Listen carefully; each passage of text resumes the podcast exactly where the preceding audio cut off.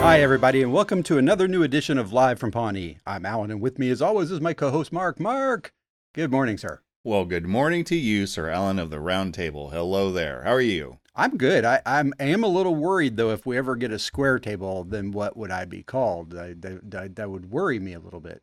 I don't even want to go there. I I, don't, know. I don't want to put that sort of pressure on myself this Yeah. early in the morning. What What If is a, s- is a scary game. Yeah. It's a Look, good TV show, and I wish it would come back. I saw what happens with Ultron. I saw what happens with Doctor Strange, and I don't even want to think about what happens if you get a square table. I know. That would be something.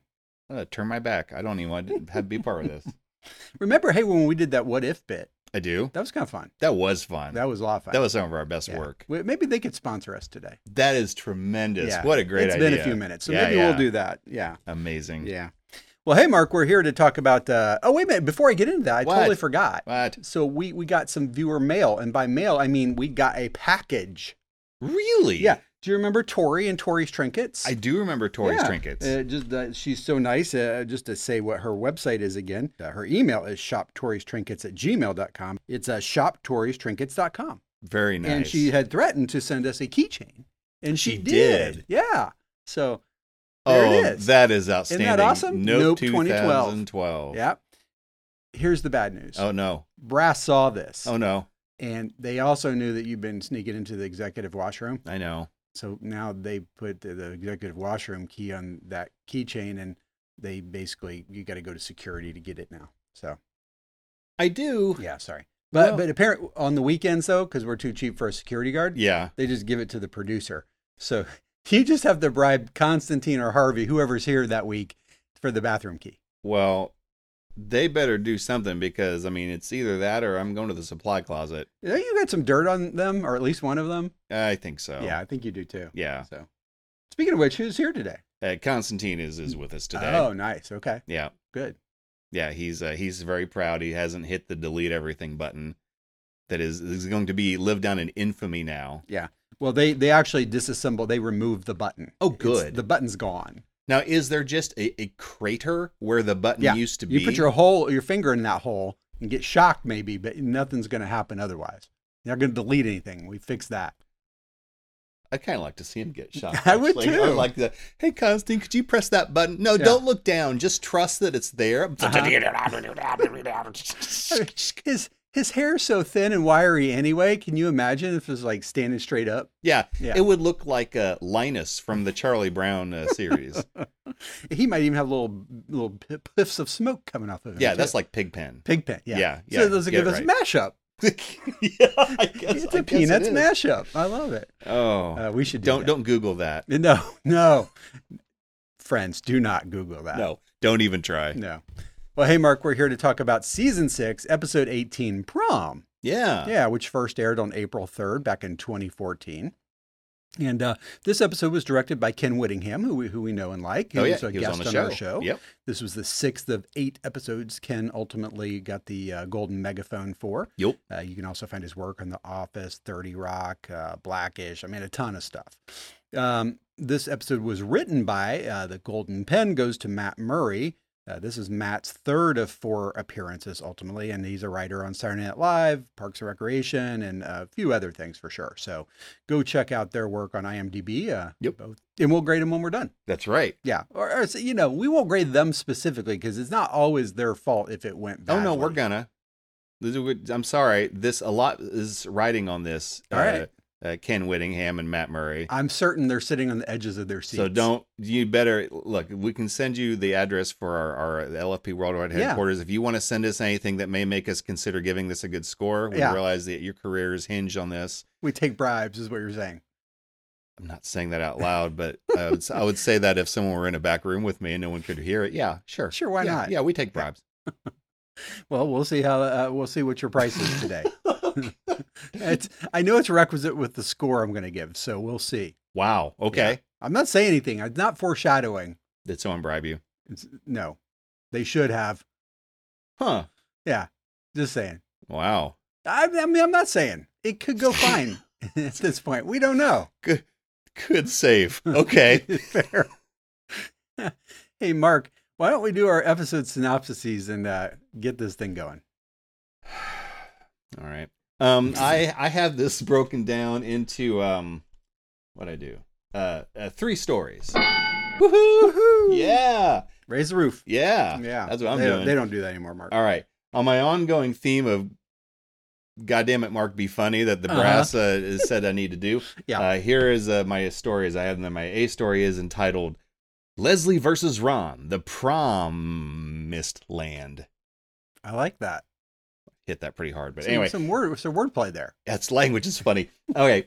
With the Pawnee Eagleton merger forcing many cuts, including Pawnee Central High's prom, the Parks Department decides to throw prom for them, obviously on a very limited budget. Leslie meets with the prom committee, including Tom, Ben, Donna, and several high school students, with Leslie particularly impressed with a young lady named Allison Glifford, who has uh, many impressive nope like qualities in binders.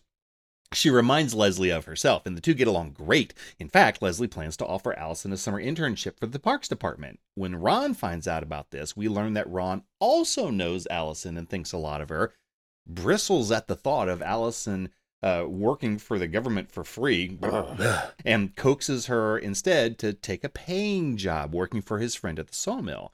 Their clashing ideologies lead Leslie and Ron to weird butt heads as they try to win Allison over. This uh, persists through both the pre prom setup and the prom itself, and it gets more intense as time Yeah. goes by until Allison goes bah! and freaks out and runs away. What will happen? As Leslie and Ron clash, can one of their ideologies prevail? What is the Leslie Nope 10 point insanity scale? Is there a special surprise waiting for Leslie at the end of the episode? Stay tuned to find out. Dot, dot, dot. nice job, Mark. Yeah. Uh, I had the same A story, and uh, mi- mine's uh, abandoned movie titles, Oh, good. or uh, just abandoned movies. Actually, they were going to make these movies, got into production, and then realized they were just bad ideas, and they stopped. huh. Yeah. Okay. No, and they didn't even take a writer strike this time. They just Mm. stopped. Yeah. So th- this this one inspired the movie Carrie Two, Mm the bullying of Allison Guilford. So hmm. Glifford? sure, whatever her last name is, it doesn't matter because they didn't make the movie. Oh, it's too bad. It's Words too are bad. Ah, funny, aren't they? Yeah. Yeah. Lang- language. Fun, funny with fun with names. yeah. Yeah. Fun Glif- with words. Guilford, Glifford, I whatever know. it takes, Bob. this one just had less pig's blood than Carrie one. So Well, forget otherwise, it was, it was equally horrifying. That was the best scene. It really was. Yeah. Mm, It's a pork fat thing. Oh my God. Yeah. All right. That's what Emerald would say. Can I have some plant based blood, please? Like, oh, don't spill chloroform on me. Uh, no, because I'll not pass out. Oh yeah, Yeah, yeah. that's No, bad. no, definitely Don't do chlor- that. chlorophyll. Oh, chlorophyll. See, I'm confusable today. Well, I, I, don't am- know how that's different than any other. Well, I'm the name. one who said chloroform and nearly caused a catastrophe. it's true. yeah, I blame you, Mark. yeah. All right. How about your uh, your B story, Mark? How about that B story? Yeah, I have my B story as entitled Ben versus Tom on the wrong side of the tracks. Nice. Yeah. Yeah. There we go. During the prom planning, Leslie assigns music to Ben and Tom. As expected, the two have very different tastes, styles, schools of thought regarding music selection. Not only that, but Tom clearly looks at Ben with disdain, seeing him as an embarrassing, out of touch old man. At the prom, Tom takes over and plays what he feels are cool, popular bangers, convinced that everyone will love it. However, Mm. he is eventually told by students that they aren't really into his music choices. Tom takes this rather hard, concerned that he no longer knows what's cool. Hmm. How will this turn out? Can Ben and Tom ever agree on what to play? Is there anything Ben can do to make Tom feel better? Who is DJ Robodrop? Stick around, podcast viewers. All will be revealed. Dot dot dot. Nice job. Uh, you and I switched our B and C stories, which We I find did. interesting. That's okay. It doesn't matter. Oh, Yeah, I'm curious in, when you get to your scene breakdown, like which of the two had more scenes. I I don't think I want to admit that to you Oh, because fair enough. it will Okay. it will validate your Oh, perspective. weird. Okay, so my B story, C story, Yeah. uh, is uh, the movie abandoned movie title. Well, you know there was a there was a uh, documentary called the DJ Roomba story. Yes. it's a real a real documentary. yes. Yeah, Ken Burns did it. You know, of, uh, you know PBS fame. Yeah, it was good. Uh, so they were going to make a follow up to it, Mark, and it was called the DJ Roomba story. Uh, taking it Yeezy. Wow. but they they decided they couldn't. uh, Yeezy wasn't going to play along. He couldn't give the rights, so they they abandoned that. you know what I like the best about this? what's I that? like the way that you completely doubled down on this ridiculousness. Well, like I hey. thought this is dumb. He's going deeper. This is fantastic. now see, it, but it turns the table. You go deep enough. it's funny That's really again. funny. Yeah, yeah. I, I I've come full circle. I've achieved everything I ever wanted. How about Well your uh, your uh, C story, Mark? Which is the, The B other story. Yeah, the B story. The last story. Well, the last story. Yeah, yeah, that one. Yeah, my C story, last story is uh, I entitled as uh, Andy versus April, Rebel Without a Goth. Uh, that's pretty good. Excited about the upcoming prom at Pawnee Central High, Andy happily asks April to go with him to prom. Due to her overt hatred for dancing and young people and, And fun, fun. and apparently punch, um, April is not pleased about this turn of events, but she loves Andy and he finally wins her over and she reluctantly agrees to go. However, in typical April style, she dresses in all black, remains rather snarky, doesn't really put a lot of effort into enjoying herself at the prom. She sees Andy cheerful and happy and getting along with everyone and having a great time, and she just really just wants to go home. And all this makes her wonder how can she love him when she hates everything that he loves? What will happen? Will April stay at the prom? Is there anyone that can give April some comfort and advice? Who will the prom king and queen be? Hang in there, true believers only. Time will tell. Dot dot dot. Very nice job. I uh, on my third and final abandoned movie, Mark. You Mhm. know, this uh, this is the follow up to the John Hughes classic uh, about you know angsty Utes uh, in high school together. You know, from different. You Oh, I know, love that fr- one. Yeah, it was called the Bre- Breakfast Club, I think. Oh, there are a lot of those. Yeah. uh, the, The, Breakfast with Club is the most comprehensive view of the this, though. Utes that are The really Utes, that yes. John Hughes Yeah. says is really angsty. Yeah, yeah. Breakfast Club's a good one. it's a good one. Well, this one was uh, the ti the follow up. Mark was called the Breakfast Club, but this time at night. so, 'cause- That's just a like what would what would be it would it, like- like it would be the fourth meal club? yeah, Would that be a better one? that would be a better one. oh, that should hire me. No, no, actually, I don't like that one. Oh, Mine's funnier. No, yours is funnier. I have to admit it. I just don't want to. you know, e- ego is a wonderful Yeah. thing.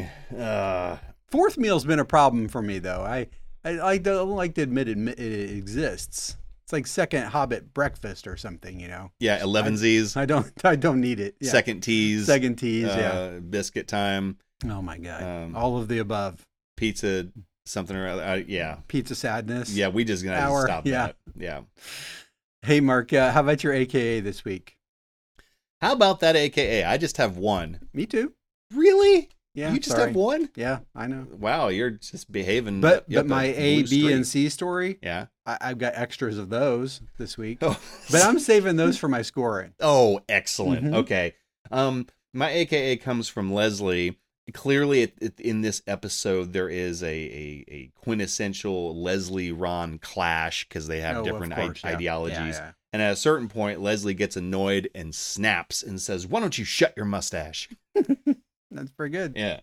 How about you? It was very bushy in this episode. It was. It was ultra bushy. Yeah, I actually think I referenced that later. Um, mine is a uh, a Ben line when he's trying to be cool there in your B story, uh, and he's talking about um, you know his music taste, right? And he's trying to be cool, which Ben doesn't do all that well. And he says, you know, I hope that this high school auditorium's big enough because I'm bringing ten thousand maniacs. What? Now I love the ten thousand maniacs. So, Yeah, me too. Uh, unlike Tom, he didn't know who that is. He only knows a one maniac, Yeezy. So- you know, it only takes one maniac to ruin it for the other 9,999. That's so true, Mark. yeah. Yeah. One rotten apple. I've always said that. Oh my God. Mhm. Well, hey, Mark, let's get into our episode breakdown. All right. I think it's time. Let's get ready to break it down. It's time. All right, cold open. Here we go. Here we go. Uh, very good place to start. This episode opens on a bright and cheery morning at City Hall, and we see Ben in his office, and he's walking around his desk, and he happens to notice a note that says "Open the top drawer," and he reaches down to comply. Well, Mark, do you really think we can describe this one well? I, I I think we should maybe play this one. Hmm. Yeah, you, you know what? You're probably right. It's visual, but you've described the visual part. yeah, that's true. Uh, Golly geez, and let, let, let's make it so. Uh, Constantine, start us off, buddy. Play the clip. God! Oh, oh, Oh, Sorry. what's happening? I can't hear, and I'm dying. Baby, relax. I just wanted to surprise you. Open the bottom drawer and read the cake. Oh my God, I'd be very careful. Will you go to prom with me? Well, this just keeps getting weirder. Because of the merger, school's about to make some cuts, and the first thing to go was the senior prom.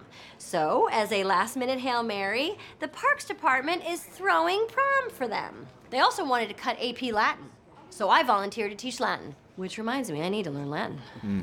I can't stop thinking about that job in Chicago, and I think this prom will be a good distraction. In my senior year, when I couldn't decide between Indiana and Amherst, I focused all my energy on planning my prom, and it was the best prom ever. Plus, I made out with Harvey from the AV Club.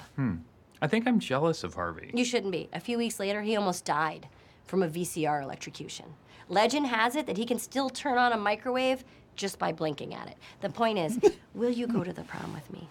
Well, I thought you'd never ask because we are nearing 40. of course I will. Yay! Prom!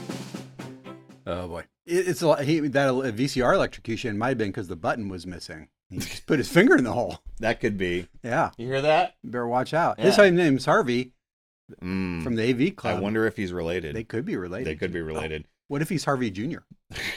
My, we don't need a junior of that. Um, man, Adam Scott is just a Uh, genius. his his reaction to the lunacy around him is one of my favorite things. I mean, I, in his defense, though, that thing violently explodes in his face with confetti. Yeah, Yeah, I, I had to change my underwear after just watching the scene for the first time because I had forgotten that Yeah. was going to happen. yeah, me too.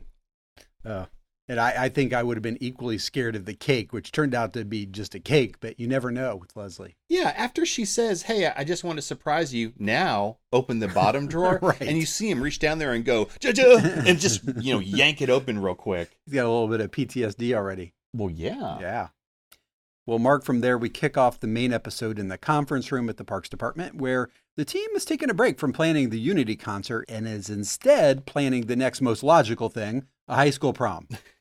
We now cut to the City Hall conference room where we see Leslie talking to the prom committee, which appears to consist of herself, Ben, Tom, Donna, and several high school students.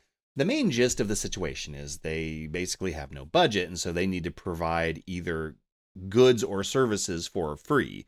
In the spirit of this, Leslie puts Tom in charge of music, but when Ben seems a little disappointed, Leslie has him co DJ with Tom, which Tom is not real happy about. No, he's not. Leslie then turns to a cheerful, focused, blonde high school student named Allison. That seems to remind us of someone. That's weird. It's like mini me. Um, and, and asks about the prom theme. Um, Allison tells Leslie the theater department did Into the Woods last year and they could repurpose the uh, scenery to make the prom theme something along the lines of fairy tale.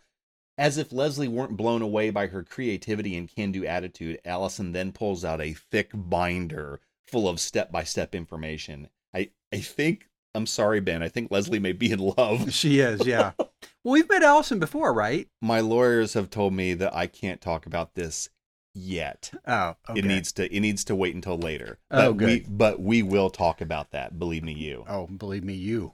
Uh-oh. Yeah. believe me me. Yes, let's believe both of us. All right.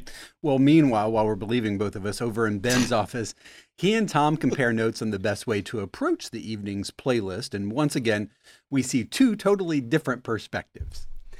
Yeah, we now cut to Tom talking to Ben in his office and Alan uh, it doesn't look like the two of them are going to have an easy time being in co-charge of Certainly the- won't of- be of the easy. music. No, stop it. stop it. You're on warning. Uh, they have very different schools of thought regarding how best to DJ, how to put the music set together. For example, Ben thinks that they need a set list, and Tom does not. Um, moreover, Tom is, uh, I think this is more in the Tom to Ben direction. Tom is embarrassed uh, to be seen DJing with Ben. Well, sure. And and so He's an old man. he, for privacy reasons and to ensure that he is not uh, embarrassed because that people can see him and go, "Ha ha, look at you being DJing with Ben." He may don a helmet and become DJ Robo Drop. that kind of made me laugh. That was pretty funny. Mark, if I'm not mistaken, that that is actually the helmet they had on Daft Punk.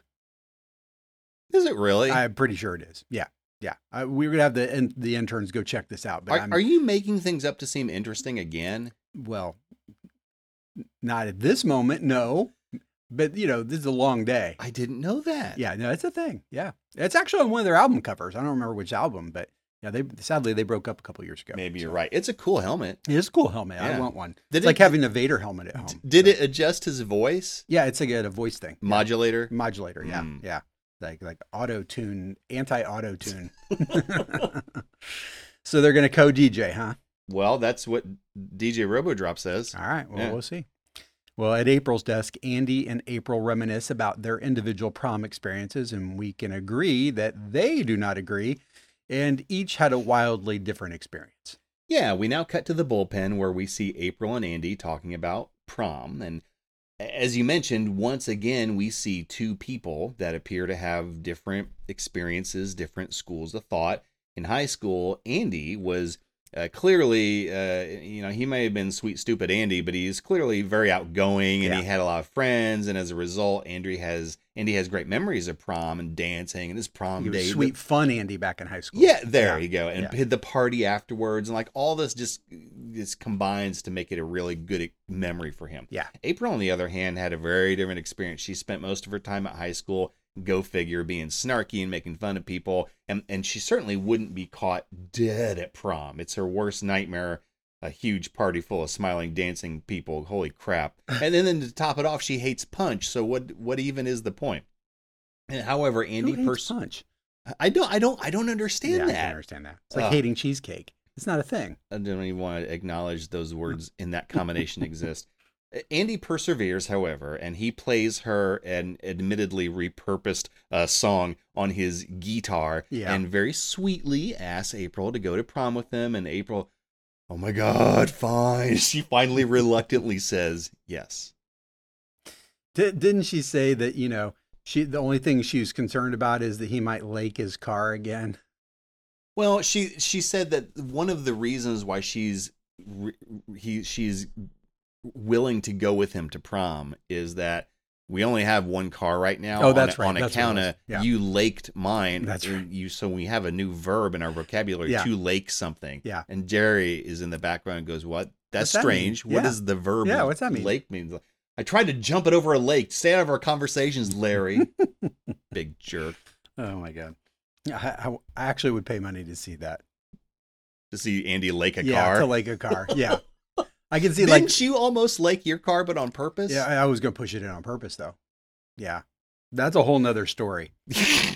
Trust But- me, But I think that still qualifies as laking a car. it does. But I, it's too early in the day, and I'm not drunk enough to talk about that. That was, that was Alright. bad times, Mark. Well, I will summon some healing potion. Thank and you. We can get to that. I need some. Yeah. Yeah. Well, out in the hallway, Leslie is selling Allison on the idea of the illustrious Parks Department internship when we're introduced to yet another different point of view. Mark, I feel like we have a theme here today. Yeah. Yeah. We we now cut, as you said, to one of the hallways uh, at City Hall, and we see Leslie and Allison walking together, and and they really seem to be hitting it off. Hey, Constantine, play the clip, buddy. Thank you. So I want to show you some very cool before and after pictures of Cherry Hurst Park, one of our greatest accomplishments. Why are you showing me all this? Because I think you have a real knack for public service. We here at the Parks Department have something called the April Ludgate Summer Solstice Druid Festival and Buffalo Wings Eating Contest. I don't know why I let her name it. Basically, it's a summer internship program. I think you'd be great. Do you want to work here? Definitely, I'm totally interested. Great. Allison Clifford? Hi, Mr. Swanson. You two know each other? Is there some secret society for the greatest humans on Earth? Do you meet Tom Hanks and Elena Kagan in the Statue of Liberty's crown? God, this fake club I'm inventing is amazing. Allison's father owns the hardware store I've been going to since before Allison was even born. What brings you to the festering putrid stink hole on the armpit of freedom? That's what he calls City Hall. Um, Leslie was just telling me about your summer internship, and I was thinking about taking it. Oh, no, no, no, no. No. I respect your father too much to let his daughter work for free for the government. Why don't you get a paying job for the summer? Why don't you shut your mustache? Sorry? You know what? Tim Lautner, who owns the sawmill out on Lowell Drive, is a personal friend. He's always looking for bright young employees to give money to in exchange for honest work. That would be awesome. I definitely need money for school. Oh, really? Is it worth a few bucks to get a million splinters in your fingers and then cut off your fingers accidentally? Because that will happen. I have tolerated Leslie's pro government ways because her annoying kindness and generosity sneakily made me like her as a person. But I draw the line at corrupting America's youth. I'm sure I can get Allison a job at Tim Houtner's sawmill. I once did him a favor. I built his sawmill. I may be leaving this office soon. I need to plant seeds for the next generation. Interns become full time staff, become department directors. Circle of life. The seasons turn. It's really quite beautiful. And if Ron tries to stop me, he can eat a big old bowl of butts. It's Uh. a circle of life. It is a circle of life. I didn't know it ended with a bowl of butts, but I'd forgotten that part. Matuma Matako. Whatever it takes, right? Yeah. Well, we now leave City Hall and kick off our pre prom events, including Andy's 1999 inspired classic prom date pickup. We now cut to the front yard outside of April's house, where we see a white stretch limo pull up with Andy hanging out of the roof on top. April comes out looking like a goth something or other. yeah, I don't know. Death Bride. it- yeah, d- the Nightmare Before Christmas Yes, Bride. I don't yes. know. And Andy jumps out of the limo to meet her, and April tells him her um, mom wants to take pictures before they leave. Uh-huh. And then we go inside uh, Casa de Ludgate and see. Um, it's a- I- Alan, have you ever seen the movie Psycho? I have. Yeah, Oren is, by the way, this is beyond brilliant yeah. the Orin is dressed up as a horrifying version of April's mom, speaking to them in a slow, monotone, creepy I'm way. not Oren. Orin then takes a picture with an old timey camera, meaning not digital, Yeah. Mm-hmm. and then tells April, Say goodbye to your father. And then who do you think? Who do you think comes in as April's father? Champion. Champion. The three legged Oh my wonder God. dog just kind of comes clumbering into the room, all dressed up as, as a human. And then they both are like, you know, bye, dad. Bye, sir. then they leave. Oh my God. Totally brilliant. Uh, champion. Uh, yeah, I didn't see that coming. I gotta be honest. Surprise can be a big part of comedy. it's weird. Yeah. Never thought about it that way. Well, over at Pawnee Central, prom preparation continues as we make a quick visit to the DJ booth where our co DJs still disagree on musical styles, but both do have separate overlapping concerns about the booth setup. Yeah, we we now cut to Pawnee Central High School, which, by the way, unless I'm mistaken, Alan, this is gonna be the location for the scenes for the rest Yeah, of the we're here. episode. So like we're the prom hasn't started, but we're here now doing pre-prom, and it's just gonna stay here the rest of the episode. So yeah, we see Ben and Tom doing pre-prom setup for the DJ table, and this is a pretty short scene where the main takeaways are a both Ben and Tom are disappointed at the number of requests they made that haven't been filled. B, Tom apparently has disdain for Ben and his musical tastes. So weird. And then C, we get two brief talking heads, one at a time, from Ben and then from Tom, where they tell us a little bit about their prom experiences in high school. Yeah, Tom's talking head, if I recall, is about how he basically was only at prom for 15 minutes because he spent all of his time primping to get Right, ready. right, right. Yeah, including his Armani suit, getting the bow tie just right. And then Ben's was even worse on Yeah. account of he was got impeached. Yeah, And so if he tried to go to prom Yeah. eggs, The eggs. egg to- he get So egg. His parents threw him one.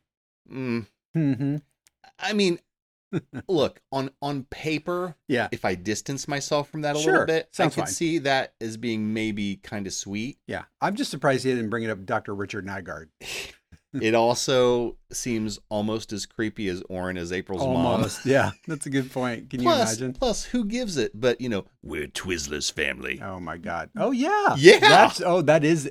You know what? When you put it through that lens, it's Yes. even scarier. Holy Right. crap! Yeah, I forgot about that. Yep, Nygaard, speed dial. Oh my God.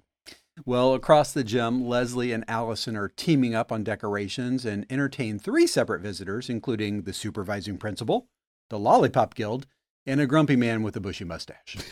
That's a good way to put it. yeah. Um, yeah, i- in a different part of the room. So again, with this is all at Pawnee High School, they're just different parts of the big prom room. Um, we see Leslie and Allison busy setting things up for the prom, and uh, Principal Russell walks up to Leslie and thanks her for her efforts. Uh, apparently, when Leslie was Allison's age, Principal Russell was Leslie's principal as Wow. well. So he's a he's a long timer. Yeah. Um, and Leslie and Allison are clearly uh, getting along great, and they're clearly having fun, and they're sucking in helium to produce Lollipop Guild esque squeaky voices, and they're laughing, and they're getting things done. So everything's great. Ron then walks up Mm. and tells Allison, I've been subcontracted by the government to construct a lighting rig. Would you like to help me for $40? And Allison's like, Well, yeah, sure, that'd be great Money. and but and then Allison walks off to prepare to help Ron, and then before Ron leaves, he and uh, Leslie have a bit of a confrontation where where Leslie vows to defeat him, and Ron tells her to stop wasting the damn helium. Very Ron. yeah, A- As was his uh, his talking head reminiscence of his date at, to prom. He only went once. that's, that's brilliant.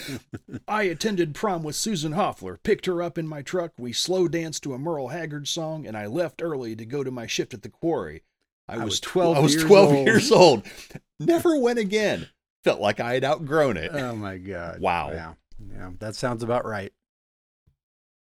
Did you- you- also, I love when he told Leslie to stop wasting helium because Oh, he yeah. then went on to illustrate Yeah. helium is intended for welding and, And filling airships.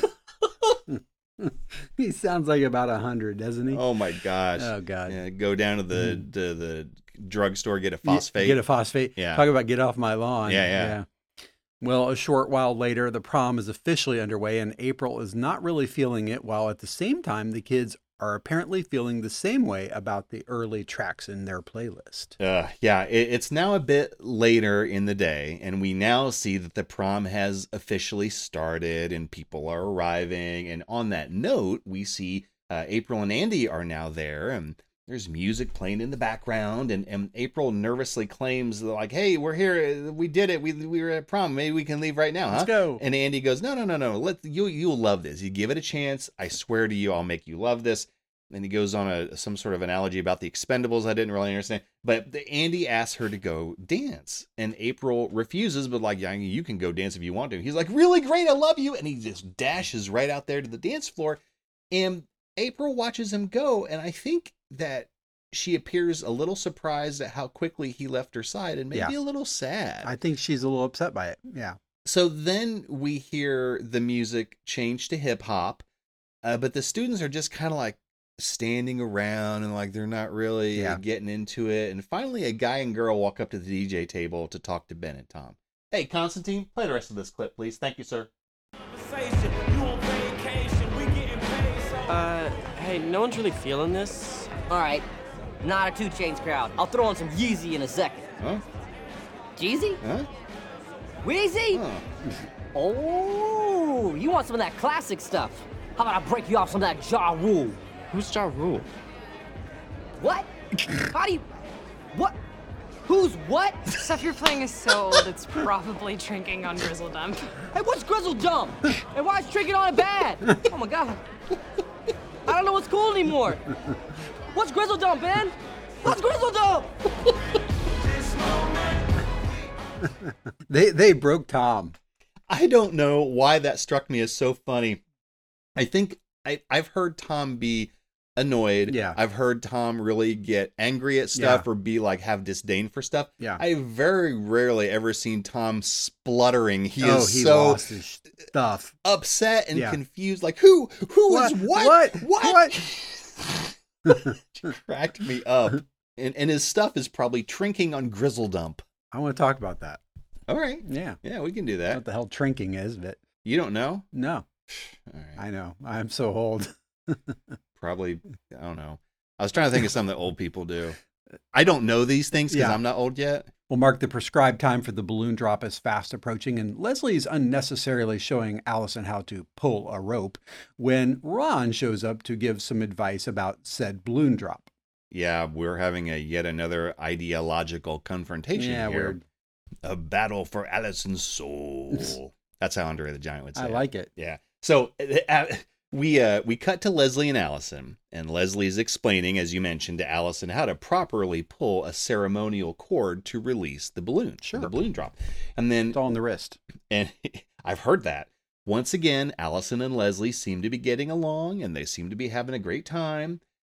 And then once again, Ron walks up to tell Leslie he and Allison had a good talk about the power of the hard earned dollar. And then in front of Allison, Leslie and Ron get into a heated philosophical debate, s- sort of. And, and it seems obvious that they're playing tug of war with Allison in every way but literally. Yeah. And as Leslie and Ron continue to escalate things, Allison looks at them both, is unsure what to do, and goes da da, and then freaks out a little bit and pulls the ceremonial cord, and the balloons all drop, and she runs away. And then Leslie screams at Ron, You've ruined prom. Everyone's having a terrible time. But in the background, clearly everyone's having a great time. I think except Allison. Well, and Leslie, Well, I don't care about Leslie or Ron because they're not here to have prom. yeah, It's nice of them to throw prom, Right. I suppose. But yeah, yeah, he needs to shut his mustache. he really does need to shut his mustache. You're not wrong about that. I cannot wait for scoring. I, I've. I, I see your cousin Grumpy Allen lo- uh, just ha- hanging outside the studio and knocking to see if he can come in. You see him back there. He's punching a punching bag. He's warming up. He's getting ready for this. Yeah. I often see him like standing next to a locker crying and eating pizza, but Well, the pizza locker. Yeah. That's of course. I never made the connection. That's where you do It- that. It's, it's pizza locker, the locker that eats pizza. oh my! Thank you, Patton. Yeah. Wow! Right. Wow! Yeah. For that specific But comedy see, pattern. That's not horrific. That's just Oh, I don't know. You've never seen me scarf a pizza, Mark. it's not pretty. It's not. No, no one should have to see it. oh, Although so much food talk this morning, I might do that right when we're done with the show. I might not wait. Yeah, right. Hey, Constantine, you got any onion rings back? All right. Good Wow, he lord. Through one at your head. Well, Andy That's- drops his best dance moves out on the floor. April catches up with Donna and, and gets some advice on the totally reconcilable differences between her and Andy. we now cut over to April and Donna, and they're sitting together at a table and they're talking about prom and other stuff. And April finally admits to Donna she wants to go home, but Andy is having such a good time. And she poses the question How can I love someone when I hate everything he loves? Mm. At this, Donna gives April some good advice, saying, He loves a lot of dumb stuff, granted, but he loves you the most. And if something's bothering you, just tell him. It's always better to be direct. That's good advice. I have I have two quick thoughts on this. Yeah. A, it seems to me this is one of those rare moments that we may not see a lot where Donna is acting in a way that could be considered almost a carbon copy of how Ron would act, at least Mhm. as far as the advice goes. True. And B, I think Donna remarking on the virtues of being direct is a nice callback to season six, episode Agreed. 14 anniversaries. Yeah. When Donna gets mad at April for the anonymous uh, Yelp That's right. thing. And they say, like, "Would- from on now on, we'll say what we Well, feel and be That's right. direct. That's right. So nice callback. Yeah, that is a good callback, and April's not quite there yet, apparently. Yeah. Well, we now check back in with Ron and Leslie, who are escalating the fight over Allison's future when an actual adult shows up and tries to intervene. Oh, holy hell. Yeah, we now cut to Ron walking towards Leslie. He, he's apparently on the phone on his his, his awesome flip phone. Seems Uh, very happy. He's he's on the phone. He's laughing hysterically, and then he hangs it up. Blam! And then he faces Leslie. Hey, Constantine, do the honors, buddy. Play the clip. You're finished, nope. I just spoke with Tim Houtner from the sawmill on my mobile telephone, and he's offering Allison a paying job. She'll be assistant to the head mulcher. Beat that. First of all, your telephone is ridiculous. And second of all, I already beat it. She's gonna take that internship. She pulled the rope, there's no turning back. Leslie, Mr. Swanson, may I see both of you in my office? Oh dear, Now. principal. Principal. Mad. bad. It's come to my attention that both of you have been harassing Allison about her summer employment decisions. I wouldn't say harassing so much as persistently tormenting. I am disappointed in you, Leslie. No. Oh no. Don't be disappointed in me. I've never had a principal or a teacher be disappointed in me. I'm not sure that I'm equipped to handle it. Whatever's going on between you two and Allison ends right now. This is supposed to be a fun event for the kids. You're absolutely right, and I will bow out immediately. Thank you. I think the only thing that matters is whatever A pluses Hmm. may or may not have been handed out, you know, are still in effect in perpetuity. I have your word then. This ends now. Absolutely. Well, there you go. Huh. Well, surely that's all done then. Yeah. It's nice. I like it when when when plot lines Yeah. can be wrapped up nicely. Just we're done. We're done with all that. it makes me feel good. It does. D- You know, Leslie's got to tell when she lies. Is it when she's talking? It's when she's talking. Boom, nailed it. Or in this case, when she says, absolutely, Uh-huh. like she's forcing herself to lie, which I think she has implicit trouble with, but You know, still I think does. that might be a tell. Like sometimes, like her voice goes kaflavin, like Yeah. when she's trying to say something that she doesn't mean. Yes. I know she's done that with the public forums and That was pretty close, wasn't yeah, it? yeah. Yeah. Well, we bounce back to the gymnasium where Leslie has an opportunity to redeem herself simply by doing nothing. Spoiler alert, Mark. It's something she's not actually capable of. Hi, Grumpy Allen. Yeah, What? You, you can come into the studio here. Yeah. But he's still lurking around. He's Yeah. done with the pizza now. He's Um, done. so despite d- despite what Leslie had just promised Principal Russell, Seconds ago. like mere seconds, ago, Seconds. seconds ago, ladies and gentlemen, Yeah. fans, viewers, Whatever. we now see her back on the main floor, up on stage, at the microphone, and in a cringe-worthy moment. I, I would say like a Michael Scott-esque. no, moment. it's right up there.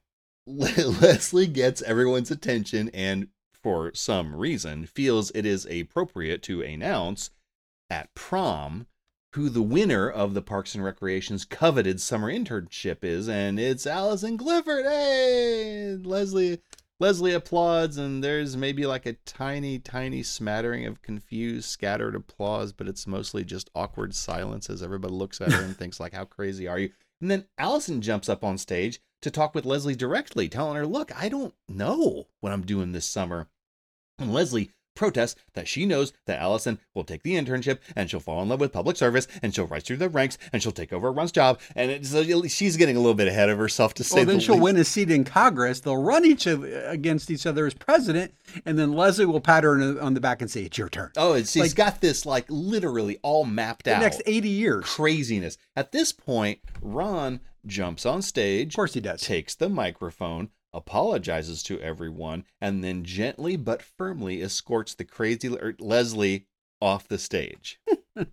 Continue your awkward close quarters gyrating. That was the word. Yeah. Oh my god. Uh, okay, I I need a palate cleanser after that scene, but let's just move on. Okay. Back at the DJ booth, Tom had his shot, and now Ben is up at the turntable, and we get a chance to see how the Utes are going to react to his particular musical influence. Oh, the Utes, they're The no damn Utes. good. Um, There's now no music playing.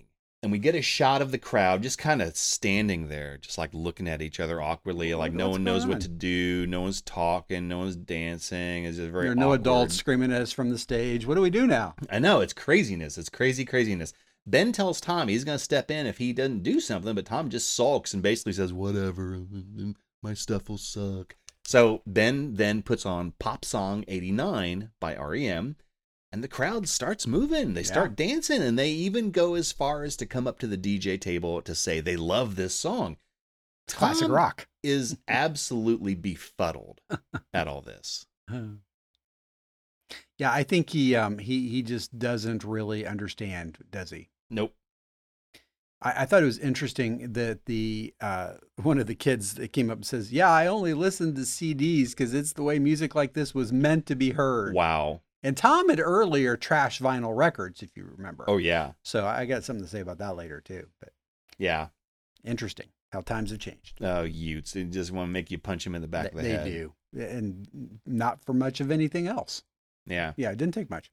Well, we now catch back up with Andy and April, and despite the invitation to Pawnee's most awesome barn party, they're both still completely on separate, they're both still having completely separate prom experiences. Yeah, we now cut to Andy excitedly walking up to April and, and telling her about the uh, barn party invitation you mentioned, Alan. And April just kind of looks at him sadly, and he finally asks her what's wrong. And April finally voices to Andy what's really bothering her. This prom reminds me that you had like a million friends in high school. Everyone thought you were awesome. And I spent four years making fun of everyone and hiding Mop so the janitor would think he was going insane. If we went to high school together, we would have never started dating, which means that we would have never gotten married. And I don't like thinking about that. And then Andy tells April with what I thought was a surprising amount of both wisdom and lucidity maybe we wouldn't have gotten together if we were in high school, but that's because kids in high school are idiots. And Mm. the, the thing that matters is we found each other right now, and it's the best. So they hug, and April feels better. And Andy tells April, you know, what, we can go ahead and leave. We can see if we can lake the limo. But April seems to have a change of heart and says, you know what, let's stay. I promise that I'll have fun. Well, out in the hallway, Ron and Leslie take a break from the insanity they've created, and we get to the heart of what's really bothering Leslie and creating this specific opportunity for her behavior. Yeah, we now cut to Leslie and Ron, and they're out in the hallway together, sitting at a table, and they're talking things out. Hey, Constantine, play the clip, please. Thank you, sir. I have never told you this, but I actually have a 10 point scale for how insane you are being. There we go. I observe your behavior, and if it's a 5 or below, I say nothing. Smart. Saves a lot of time. If it reaches a 6, like for example, the incident with the girls' soccer uniforms back in 05, They wrote all of the team names in pink. Nobody told them to do that. I try to steer you back to safety. A 7 is when I lock you in your office until you cool down. This Allison Glifford thing may have hit an 8. I have the police on standby. It's your move. I'm thinking of leaving Pawnee, moving to Chicago. I just need to make sure that the future is secure around here when I leave. You know? Allison would become April, and then April would become me. I mean, let's face it, Ron, I love you, but you're hopeless without me. Blueprints for the future are a fool's errand. They're like blueprints for a house. Nice to have, but any foreman with half a brain doesn't need to look at them. One day, this year or maybe the next, you're gonna be somewhere else. So enjoy yourself now. Damn it. I just wish once you would say something stupid so I could ignore it. Wow. Somewhat good advice. Yeah. Yeah. I'm I'm a little bit perplexed about how quickly Ron went from cr- being an equal part of the problem to considering it all Leslie's problem. But that's just me. But we could talk about that more later. I, yeah, I I have thoughts on on both sides Okay. of that. Um, I think they're definitely both part of it, but I think that there's also a, a difference that we, we can get to. Uh, there is a difference. I, I Yeah. will admit that for sure. Well, the prom has reached that point where it's time to learn who will be crowned prom king and queen, and April might use this opportunity to finally have some fun. Yeah, we can only hope so. We cut to the main stage where we see Principal Russell at the microphone, and he is getting ready to announce who will be the king and queen of the prom. Constantine, do the honors, sir. Attention, please. Well, the votes are in. And your Pawnee High prom king and queen are Lucy Taylor and Andy Dwyer. What? I broke the box and I threw away all the votes and I voted for you a thousand times. You should get on up there, King Dwyer. Not without my queen. Hi, Pawnee High. As your prom king, I am your ruler. Silence! My first decree of power is to declare that the prom queen shall be my wife, April Ludgate, who is the best thing that's ever happened to me, who came to prom, even though she hates it. Give me this. You always next year. No, there isn't. I'm a senior. This is your wife? How old are you? He's 33 and I'm 47 slash immortal. Get out. High school forever! Hey, you're having fun now. I rigged an election and got kicked out of prom. I can get on board with that. See, that seems more April speed. it really does. Yeah. It's good to see them finally get there. Yeah. Even if it's the last part of the episode. Well, back to the DJ booth as the kids enjoy some classic tunes, you know, Weezer. Tom and Ben reconcile what is and is no longer important as working adults. Yeah, we we now hear uh, "Buddy Holly" by Weezer playing in the background, and everyone is now dancing and having a great time. And Ron's at the food table, which I love. This he he. There's a big pile of sandwiches there. He goes up to the food table. He takes one sandwich, puts it on a small little plate, Yeah. then looks at the plate with one sandwich, then looks over at the tray with like 20 sandwiches, puts the small plate down, takes the tray, looks around, walks off, Walks off, with yeah. all the sandwiches. Um, Hey, he's earned it. So like everybody's dancing, Ron's at the food table, like th- this is all is right with the universe. Things seem to be going well. Yep. And we cut over to Ben and Tom, and I think at this point they're sitting together on some rock scenery, like in, from Into the Woods. Kind of taking a break. And and they're they, we hear Tom talking to Ben about how "Oh, I'm old and uncool now, and then Ben tells Tom what he needs to hear at this point. Specifically, he says, "Look, the fact that you don't know what high schoolers are into doesn't make you uncool. It makes you a normal human, freaking adult. You you haven't had the time to keep up because." On account of the last few years, you started not one but two different businesses which Tom has to admit is is part of it. And then this plus the fact that Tom will never ever be as old as Ben is, I think makes Tom feel better. It sure does. Yeah. Yeah. Tom's like, yeah, you're old as bleep. Ben mugs the camera. Uh-huh. Glad I could help. Yeah. Well, he knew what to say at the moment. Oh. Yup. Well, finally, in the kicker, Leslie and Ron apologize to her and then learn that Allison actually has horrible judgment after all. For our last scene, we hear music playing in the background and we see Leslie and Ron walk up to Allison to talk to her together. Constantine, play us out, buddy. Allison, we wanted to apologize for acting so bananas. You just have so much promise, we got excited. You're a good kid, and whatever you choose, you'll be great at it. Well, I have to say, I admire you both. You were right, Leslie. Watching all those happy faces, it felt amazing. But it was really nice to build something and get paid for it. Ugh, Ron, she's so thoughtful and grounded. Get her away from me, or I'm gonna kidnap her and try to mentor her to death. Oh, let me introduce you to my boyfriend, No.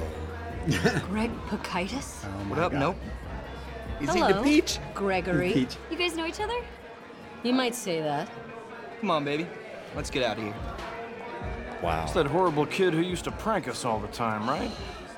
Offer is off the table. She's a terrible person with terrible judgment.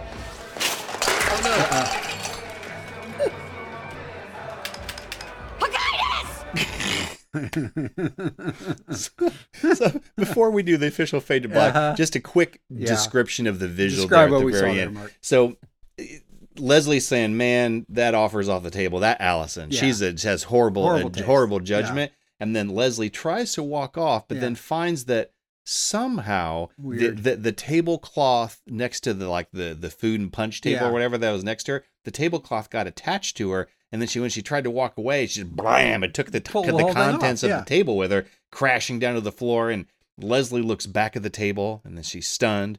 And then she looks at Allison and Pachitis, and Pachitis, little bleep eating grin on his face. Mm-hmm. Gr- Pachitis grins at Leslie, holds up a stapler, clacks it together a few times, and you hear her go, Pachitis! Oh my God. The return of Greg Pakaitis. Oh, fade to black. Yeah. Well, it's almost Halloween, so it's appropriate that we got Gre- Greg Pakaitis here. Oh, that's true. Yeah, we're about just a week away by the time this episode airs. So, uh, pretty fun to have uh, Greg back at Halloween time. Yeah. Yeah. We have to reach out to uh, Cody Klopp, who plays uh, Greg, and see if we can finally get him on. Oh, the air. that would be great. Yeah. A little bit of a, that's his last episode. Yep. Yeah. So, well, fade to black, Mark. Good Fade job. to black. Uh, nice breakdown there. Um, let's take a quick break. We got a few things to talk about, and we'll come back and uh, send this. Uh, we'll come back and wrap this thing up. Let's wrap this thing up, All Sir right. Alan of the Round Table. We'll be right back, everyone. right.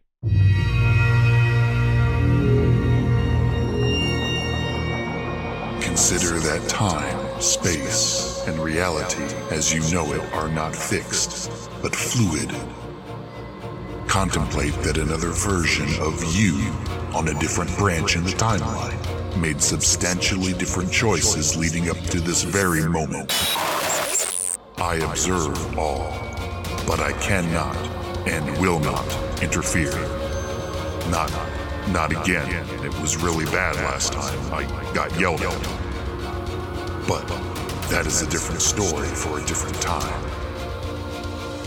Journey with us to explore the unknown as we ask the big question Pawnee, what if? Who am I, you ask? I am the Waffler. Holy cow, I may actually watch this show. Hello, this is Ron Swanson. Damn it, Constantine, I said no reverb. Hello, this is Ron Swanson.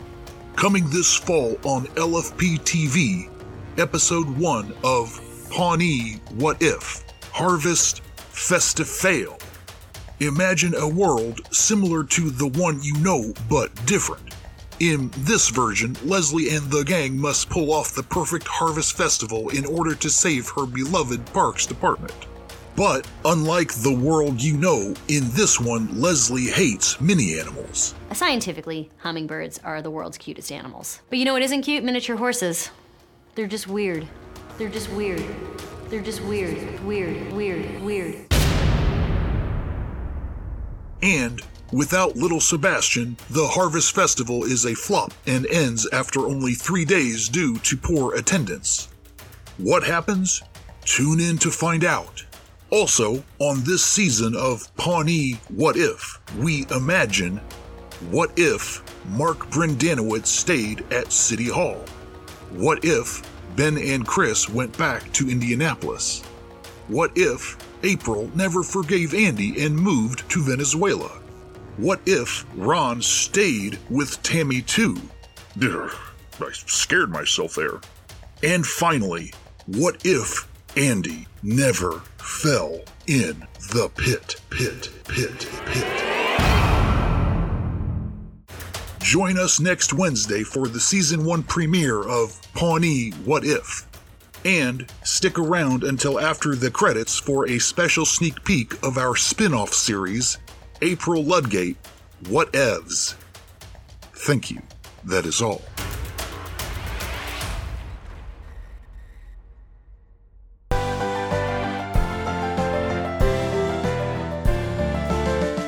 All right, everybody, we're back.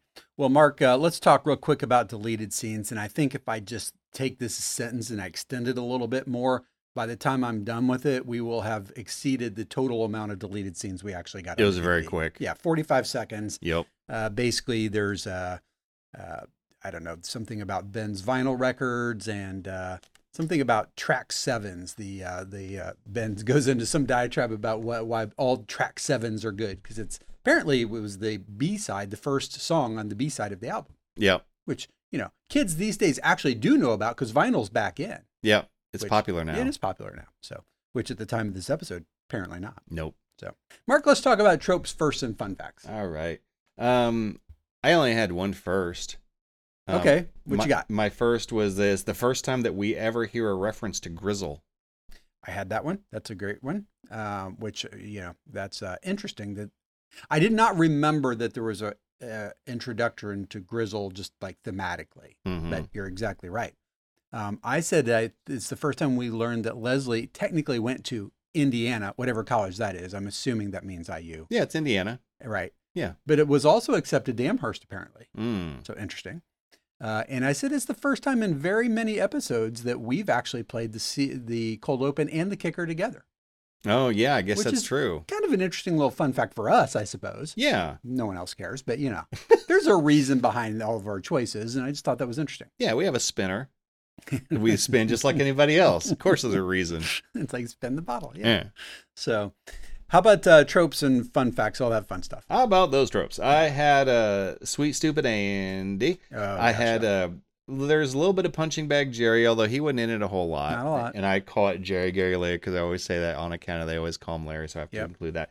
I said um something that we've had in the past few episodes, and I kind of like it. I said punching bag Ben. Yeah, in I the agree. sense that he he received a lot of Tom's ridicule. I mean, maybe not like universally like Jerry gets, but well, not still. that bad, but no, God. Um, I had Manic Ben, where he gets scared to death by the explosion in the cold open. So Oh yes. good. So good.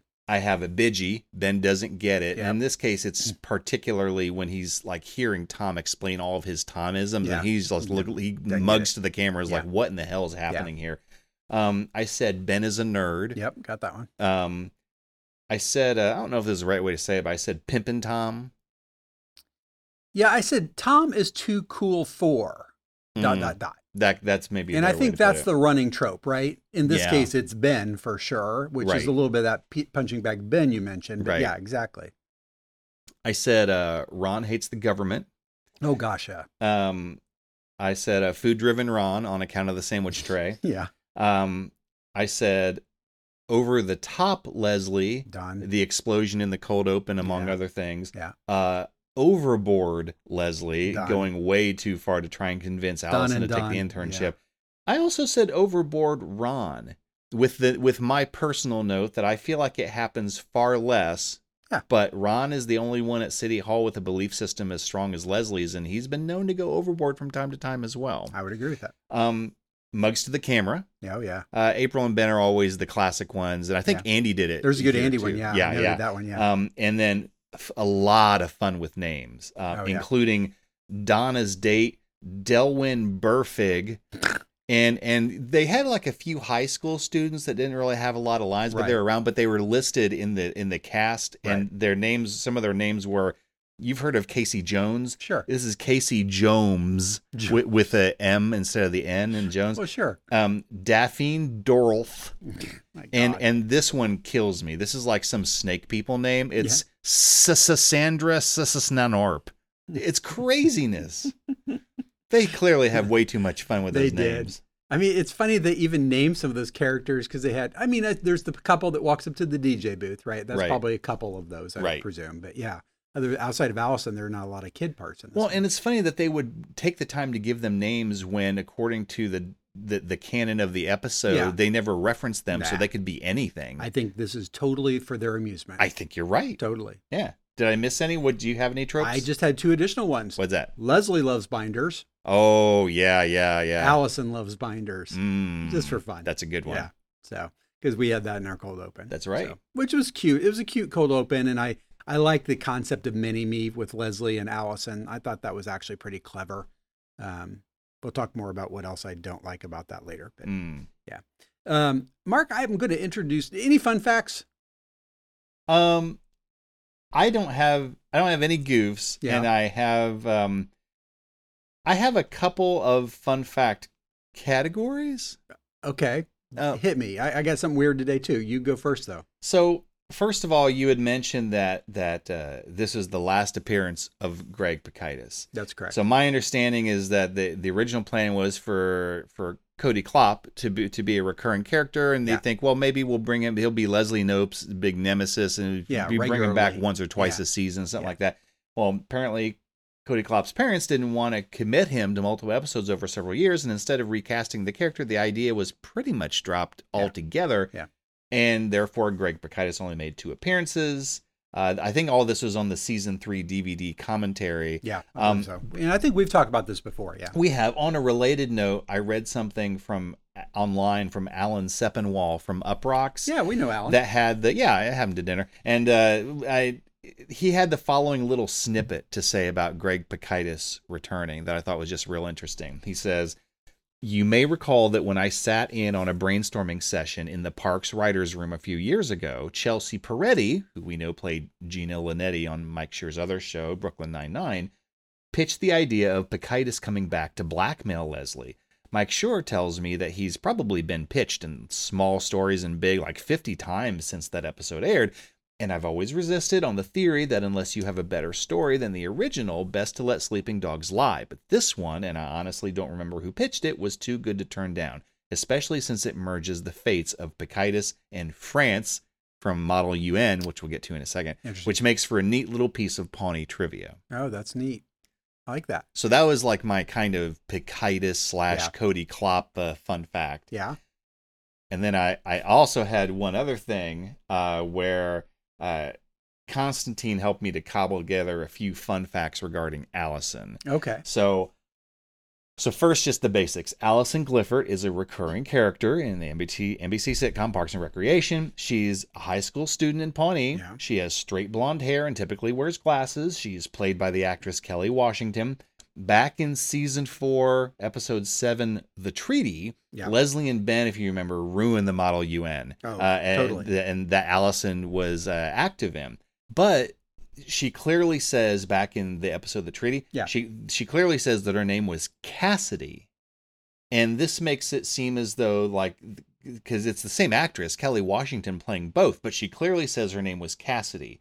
And and so this makes like you think well maybe this is a different character from Allison Glifford from this episode, However, the this will be a mystery for the ages, Alan, boy. because the the Cassidy Allison discrepancy remains uh, rather unclear. Because I mean, let's just count it down. They're both played by Kelly Washington. Yeah. They're both high school students. Yeah. They both act the same. They both dress the same. They have the same hair color and style. Neither one does anything that would make it seem like they were definitively different people. They're twins. So all these things kind of blur whether or not they're different characters or not I think they're twins. that's a possibility. So anyway, I just thought that that was interesting. Um, I think that falls probably under the category, I'm going to guess, of continuity error.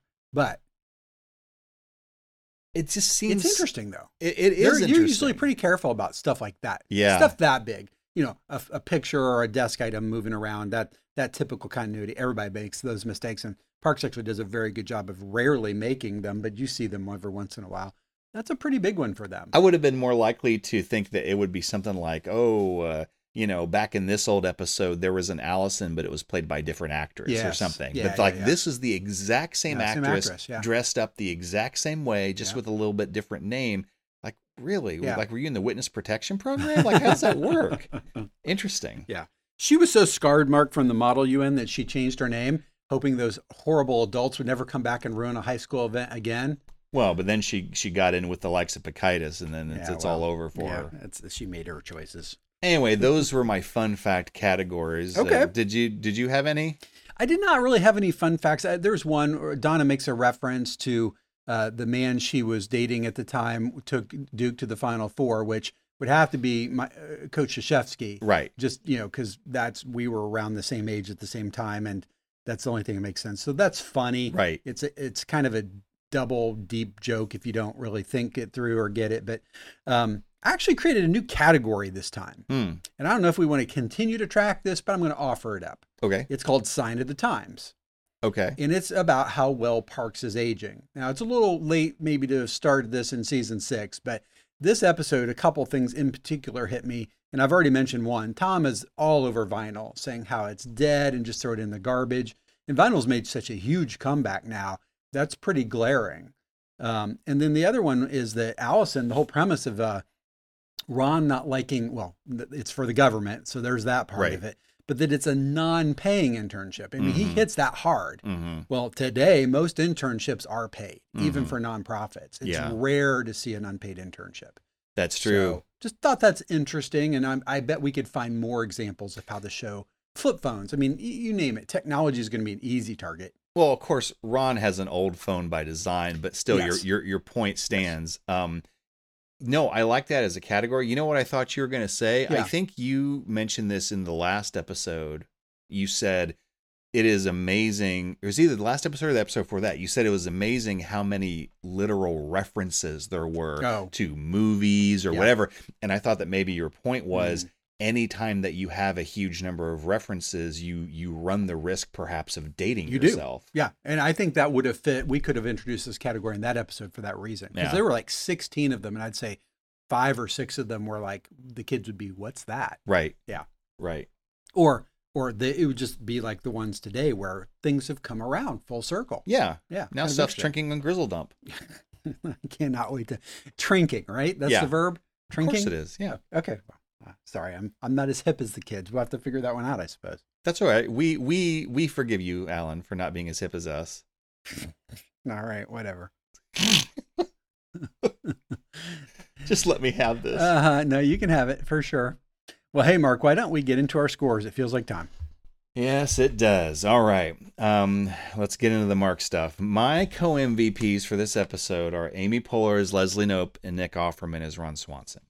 So I really liked this episode. I thought that the A story was amazing. And like the whole thing was crafted to highlight and bring out the very essences of what makes Leslie Leslie and what makes Ron Ron. And I know that the whole Leslie versus Ron thing has been done before, but in my opinion, it's a classic go to for a reason. These two and the relationship between them is at the heart of the show. And I think that the show walks the line between funny and heartfelt like a master type tightrope artist when these two clash, especially when we can see them still be friends at the end.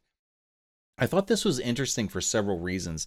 Like at first glance, this would appear to continue Leslie's unfortunate streak lately of being like particularly crazy and overbearing and annoying, which I know you and I have called out sure. uh, recently here in the past, Alan. And I know it does continue that streak. However, I think that this time around there were several important differences. So first, Leslie was not given a free pass, nor was her behavior pushed aside. She was pretty much told to her face point blank that you are acting crazy. Second, they actually go a step farther than that by having Ron introduce the Leslie Nope 10 point insanity scale. Now, I know this seems like a throwaway joke, and maybe it was intended to be a throwaway joke, but I couldn't help feeling that if we take Ron at face value for a second, what he's really saying here is that Leslie has such an established pattern of acting so crazy that he was forced to devise this system. So, Alan, I think especially for you and I, this feels like a, a tip of the hat and maybe even a vindication as to how Yeah. much we've called out Leslie for her behavior recently. Absolutely. Third, I think it put an interesting spin on this to also have Ron turn up the voltage and show that he can go overboard as well. I think this serves to illustrate that A, we're all human and we all have moments of Leslie Nope esque insanity, and B, perhaps because Ron, I mentioned this, is the only other person at City Hall with a belief system as firmly entrenched as Leslie's, he might be occasionally susceptible to going overboard like Leslie does having said that, I think that Ron goes overboard much less frequently than Leslie does. And I would argue in this episode, he doesn't go nearly as far as Leslie does. We can especially see this when they get called up by the principal and he realizes it's immediately time to back off. And Leslie, it takes her longer to get to that point in being drug off stage by Ron. Um, you know, Alan, I, you and I, from time to time, to kind of make a parallel, we've also called out Tom in the past for his Yeah. behavior. Yeah. And we would say to each other, like, well, when is Tom going to turn the corner? Like, when is Tom going to have his his redemption moments, et cetera, right?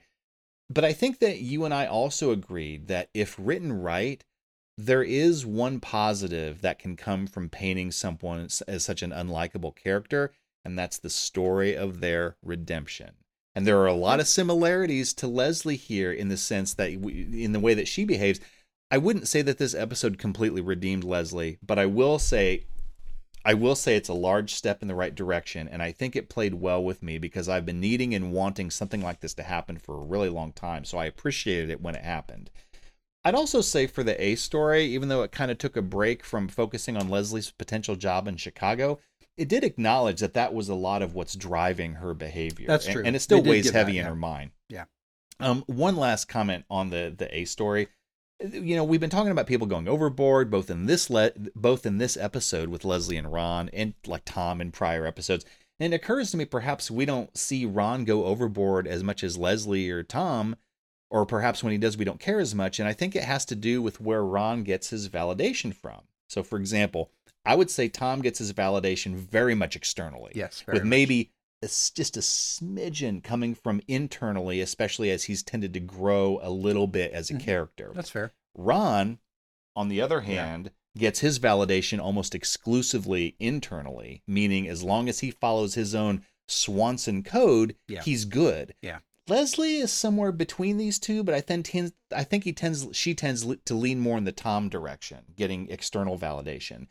And I think this is why it's far more common for Leslie and Tom to annoy us when they go overboard because it's far Mm. more likely to affect others because they crave external validation as opposed to Ron who All can right. Ron can definitely go to extremes but mostly just wants to be freaking left alone. you know, and thus his actions tend to affect far fewer people.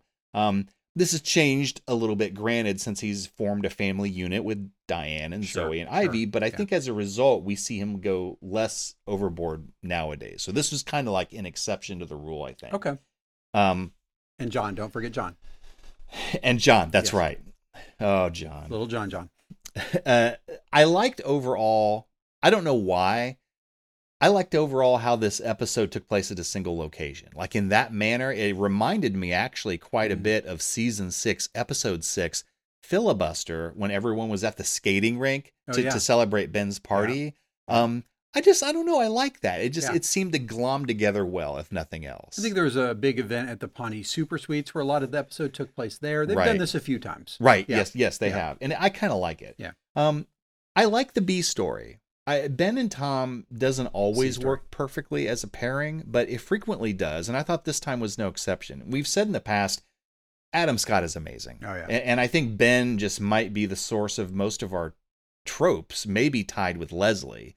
Um, seeing Ben react to the insanity around him is quite simply one of my favorite things, like in the history of ever. I also like seeing how crazy Tom can be in his own way. Yeah. Uh, who? What? I'm in what? Although I will say Tom's brand of over the top craziness Yeah. works best for me in smaller doses like this Yeah. episode as Yeah, I think opposed to large arcs like say Entertainment Yeah, 720. I'd agree with that.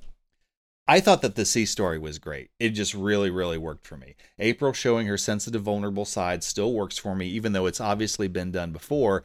I thought it was funny, it was sweet, and I really felt like it played to all Chris Pratt and Aubrey Plaza's strengths as they portrayed sweet, happy, earnest, but dumb Andy, Mhm. dour, snarky, intense April, and a momentary but real insecurity for her relationship that I think most of us can actually appreciate. Yeah. Um, wasn't a whole lot of Jerry. He No. was in the episode, but I, I He had kind- one line. Yeah, I, I Yeah. kind of missed that. Um, I thought that the B story, the one with Ben and Tom, my B story. I know uh, you you and I kind of changed that up. I thought that the Ben Tom story was the weakest of the three, but honestly, I only say that because I th- I personally thought the other stories were so good. Um, all right, so enough of that. None of the crazy Mark rubric. I'm going to give this sucker a 4.5 base score. I, as I said, I thought that the A and my A and C stories uh, were amazing, and even the B story was fun. Even though like the Tom Ben story didn't have the stakes, the high Mhm. stakes of the other stories, but it was still good. I'm going to give um, an entire point for a great job by both of my co-MVPs, Amy Poehler's Leslie Nope, Nick Offerman as Ron Swanson. I'm going to give one point for a good use of the the deep comedic bench, although it was a little light on Jerry. Plus, a nice list of guest stars: uh, Clo- Cody Klopp as the uh, the ever uh, annoying Greg Greg Pakitis. Pakaitis! Oh, Pakitis. Kelly Washington as Allison slash Cassidy slash France. Whatever her name is this Um, week, yeah. It will be a mystery for the ages. Yeah. Um, Steve Tom as Principal Russell. Eric Eisenhower as uh, April's mom slash Oren. Oh Yeah. Uh, Reese Kirk as Donna's date, Delwyn Burfig. Perfect. I love it. Didn't I tell you to wait in the car? Mm, direct. See, there you go. I'm going to give half a point for what I call the support combo. I thought that uh, even though I gave my co MVPs to both of the main characters in the A story, I thought that the characters in the B and C stories did a great job, including Ben, Tom, April, Andy, and Donna. So half a point for that. I'm going to give half point for what I've called in the past the bookend combo. A great cold open with Ben's desk freaking exploding, and Ben's reaction is just Yeah. priceless. Plus, at the end, Leslie and Ron apologizing to Allison, and Allison telling them essentially that she sees points in both of their Sure. perspectives, I did like the wrap up of that. and Allison's boyfriend at the end, which brings me to half a point for what I call the Pacitis combo. okay, it's not a combo. They brought back Greg Pakaitis, freaking yeah. Pacitis, even Yeah. though it was just for like 30 seconds And he pranked her. and he pranked her. That is such an incredible payoff to such a slow burn. Yeah. It gets a half point just for those 30 seconds. Like it, it deserves that. I'm going to give half point for what I call the psycho combo. Oren and Champion Oh being my dressed up as Yes. A- April's parents was so inspired, Mhm. so Mm-hmm. unexpected, so funny, so creepy, so April. Absolutely brilliant. Hmm. Oh, I, I totally forgot on my tropes. I had April's Macabre. I mean, Oh, uh, that's a yeah, I good mean, one. Yeah, it was Yeah, on yeah. there. I just totally forgot. Yeah. And I have one last half point to give that I call the resolution combo. Yep. Leslie and Ron coming to terms with each other as well as Allison, plus Ben helping Tom to realize it's okay to be a normal human adult and that he is a lot to be proud of, plus Andy helping April to enjoy prom, ending with both of them illegally being de- declared prom king and queen before, you know, getting chased out. Get out. So you add all those crazy points up and you come up with 9.0 Little Sebastians. To me, I really, really enjoyed this episode, and it feels like Parks and Rec is trending upwards as this season draws to a close. That is my review. I see Grumpy Allen lur- lurking What outside was the your studio. score again? 9.0 Little Sebastians. So, Allen, Grumpy Allen, whatever you may be at this point, rock that scuba. All right, scuba incoming. So Mm. um, I'm gonna take it and break it over my knee. No, actually, uh, I was very conflicted on this episode. I'll just be really honest about it. Um, well, for I'm gonna I'm getting ahead of myself. My MVPs. Yeah, you can't forget those. Yeah, I got quad MVPs this week. Good lord. Yeah, Adam, Aziz, Aubrey, and Pratt. Okay. MVPs. Like everybody but the, the ones I said. Weird. That's weird. Ah, I wonder if there's something behind that. Um, I don't. Alan, this disagree. is a, look, this is a safe space, so you can tell Fair. us whatever All you right. want. It's just you, me, and all of our viewers. We're not going to tell anybody. All right. Hello, viewer. Um, I told I told my viewer. wife the other day. I said our fans very excited about this episode. Oh, So, yeah. yeah. I Mark, I really, really wanted to like this episode, and it and yeah, again, it's like we've we've talked about many times. Depending on the day, my mood, and what wave I'm in, and uh, kind of maybe even how much sleep I got or didn't get. I, I, I like the episode, but I don't like the episode. And I like the episode, but I don't like the episode. And I want to like the episode. I really do. Tell me more. You the have B me- and the C stories are really good. I liked both of them. I think they could have been a little better if the A story had given them a little more time. I think they could have been even more with them. Like I don't have complaints about the B and C. They they they do their job as the secondary and tertiary stories in this episode. And the A story on its surface, I like. I just cannot, for the life of me, get over my annoyance with Leslie here. Um, and then I, I really just almost came to her defense and wanting to punch Ron too, though, in his big thick mustache, because he egged her. He knows her, Mark. He knows her better than anyone Yeah. maybe outside of Ben at this point, and I argue in some ways he knows her still better than Ben. He should have known. He absolutely should have known that what he was doing there was going to set her off and create conflict in a place where no adult conflict was needed. Yeah. I mean, they ruined the Model UN, her and Ben did. Yeah. And I'm like, ah, beep, here we go again. They're going to do it again, aren't yeah, they? they're And going to they ruin do. another school thing. And they do. Um, Well, thankfully, uh, Pop Song 89 came on and made everything okay. It made it all better. Yeah, yeah. Well, it, it does make everything all better. And It I'm going to does. play it immediately after this episode. um, I, I feel like Ron had some really, really funny moments. Great Ron Swansonisms. In my mind, they were deprecated in my enjoyment because I was my annoyance with Ron and setting Leslie off in my annoyance with her. I did like her redemption. I did think that was good. I liked the, you know, their talk at the end. But again, I- I'm sitting there thinking the whole time that Ron's giving this great moral, uh, you know, kind of highfalutin speech. I- He's just as e- guilty about what has just happened as she is. He quit sooner in the principal's office. He he's like, yeah, you're right. I'm done. I, you, you know, you caught me. I'm sorry. I'm out. And he stays true to that. Where Leslie's, absolutely, I will Uh-huh. stop and Yeah. like, oh crap. And then she 30 seconds later, she's on the stage with the mic in her hand. And but then Ron gets up there on the on the stage too to make it worse again. I mean, I know he's trying to calm everybody down, like Well, saying, he's "Okay." taking Leslie away. he could have done that without grabbing the mic though. Just pulled her away. That wouldn't have been fun. Yeah, all right. I, it, that's my least minor complaint, I suppose, about his behavior here. But you know what? As you as you gave your score and reflected on it, I liked what you said. I thought you're right that he probably has um, among all the other characters outside of Leslie and Tom had the most over the top moments. His are usually I I think he's particularly good at fencing his so that people outside the fence don't get hurt. Leslie's tr- kicks the fence down, drags people across the barbed wire on the top of the fence, and then drags them back over the other side. And and I think she did a little less of that here. So I'll call that growth. I'm just kind of ready to see her adult more. Yeah. And and if you I go agree. back and you look at the reviews of this period of time, there are a lot of Leslie haters. And at first I thought they were nuts. I'm like, what are you talking about? She's like the heart and soul of the show. And she is. Yeah. But then we got to live with this too. You know what? You know what I thought maybe would have made this episode play even a little bit better with me, and What's I that? liked it, but I I could have gotten behind this if they had made the main focus.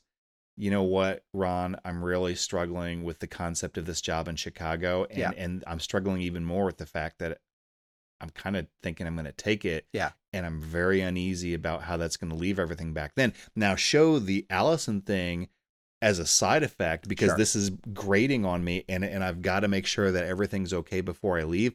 But maybe make that a little like You're by saying the way establish it earlier.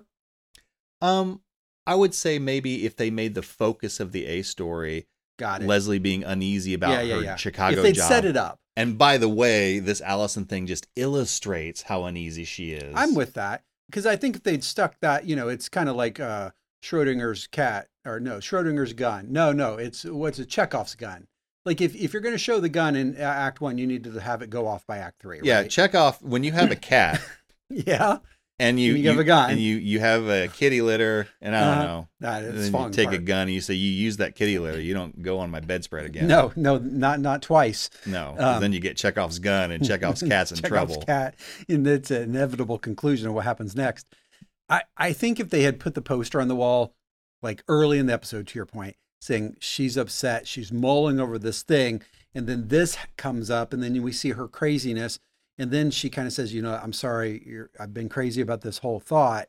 It doesn't feel like an afterthought then. See, wouldn't you have you would have identified more with her I then, would've. and it pro- like it- not that it excuses I've been it, more but you would empathetic appreciate it. Yeah, to where she came from instead of oh crap, here she goes crazy. She's just Leslie crazy. again." Yeah, yeah. But you know, some of the Leslie isms, like the binder things, I thought those were cute. Her her really uncontrollable desire to mentor this girl who's a lot like her. I thought that was clever. I loved it. I mean, Yeah, I thought I there did were too. good things here in this episode. I just felt Well- like the Leslie ism that I can't get over this behavior thing is just detracting for me. And and I will say again, this is not an excuse, but just more of an observation. Let's say that they had never run into Ron in the hallway. Right. I I, I honestly think that Yeah. her relationship with Allison was very sweet. I and, did and, too. and I think that they got along well. Yeah. And I think that Allison genuinely appreciated Leslie and her perspective on things. And I think that she would have been completely happy now, you know, with the internship. I think that Leslie was trying to do more with this than just give a promising student an internship. I do this was too. much more symbolic to Yeah. her. But And she probably does have this crazy 19 point plan in her head, which is crazy, but it's right, Leslie. it's a and- mental binder. It is, yeah, mental binder. I love it. yeah, I like that. But but you're right. I mean, I think Ron egged her on early, and you know, it's not that he doesn't have a point. I can. It's totally Ron to s- believe what he said, but to have, I don't know. I just felt like he was equally Usually, when guilty. Ron believes what he says, he follows it up with like, "Now everybody leave me alone Yeah. because I'm just going to lead my life the way that I want That's to." right. he doesn't interfere. You know what? That's right. It's a little bit out of character, not hundred percent, but it's a it's a as much as he interfered here, I will argue it is somewhat out of character, and and maybe that's why I was caught off guard and annoyed by it. I think, and- and this is getting real speculative for a sitcom, but I will say All right, this: fair I, I think Ron. My guess is that Ron would not have reacted like that if it had just been some random podunk high school student that Leslie said, "Hey, Yeah. Ron, I'm about to give He's this got high the school connection student with her father and the and, hardware and I store. think maybe that's where he felt like, okay, I have to dig down maybe and defend this turf a little bit. Yeah. Again, not an excuse, Yeah. just an observation. No, that's fair. That's fair. A- And again, I, I love Ron. I love the Ron isms. I, I love, you know, eh, Tim owes me a favor. You know, if- if the guy owns a sawmill because I built his sawmill. Yeah, it's a I mean, big it's just favor. it's so Ron. So. Yeah. Um, Mark, I gave this eight. I wanted to give it eight and a half, which would have only put us a half point different here, but I don't know. I, I just maybe it was the cycle. I, I wound up landing on the eight, and that's my official score I can see that. it is a better episode and it is trending up overall because even for me that's a tie with last week right so two weeks in a row we are still we're, we're still flat-ish to last week for me, but still trending up. So Right. I don't disagree with you there, and I Right. think we're going to end the, the season on a high note. I feel like that's coming, and I'm looking forward to it. I, I, this is the last thing I'll say about it, and I, I know that you, I brought up the concept, Alan, several times at this point of like, like would you prefer an episode that has a lot of up and down as opposed to an episode that's just kind of like, yeah, yeah, Yeah. pretty good. Yeah, yeah. This episode, I think you would agree with this. I'm checking with you as I'm saying this. Yeah. I think you would agree that this episode had a lot of high points. Yeah. And it probably was then outweighed for you or, or counterweighed by a lot of low points. So this isn't this is an example of, of uh, It's a little roller coaster coastery. extremes. Yeah. Well, and again, I'd say yes, high points, but Like April's parents. Oh yeah. and, and, you know there there are moments like that that are incredibly good, but I- I'd say in general the LOL factor for this episode might have been a point lower or a half point lower than last week. Hmm.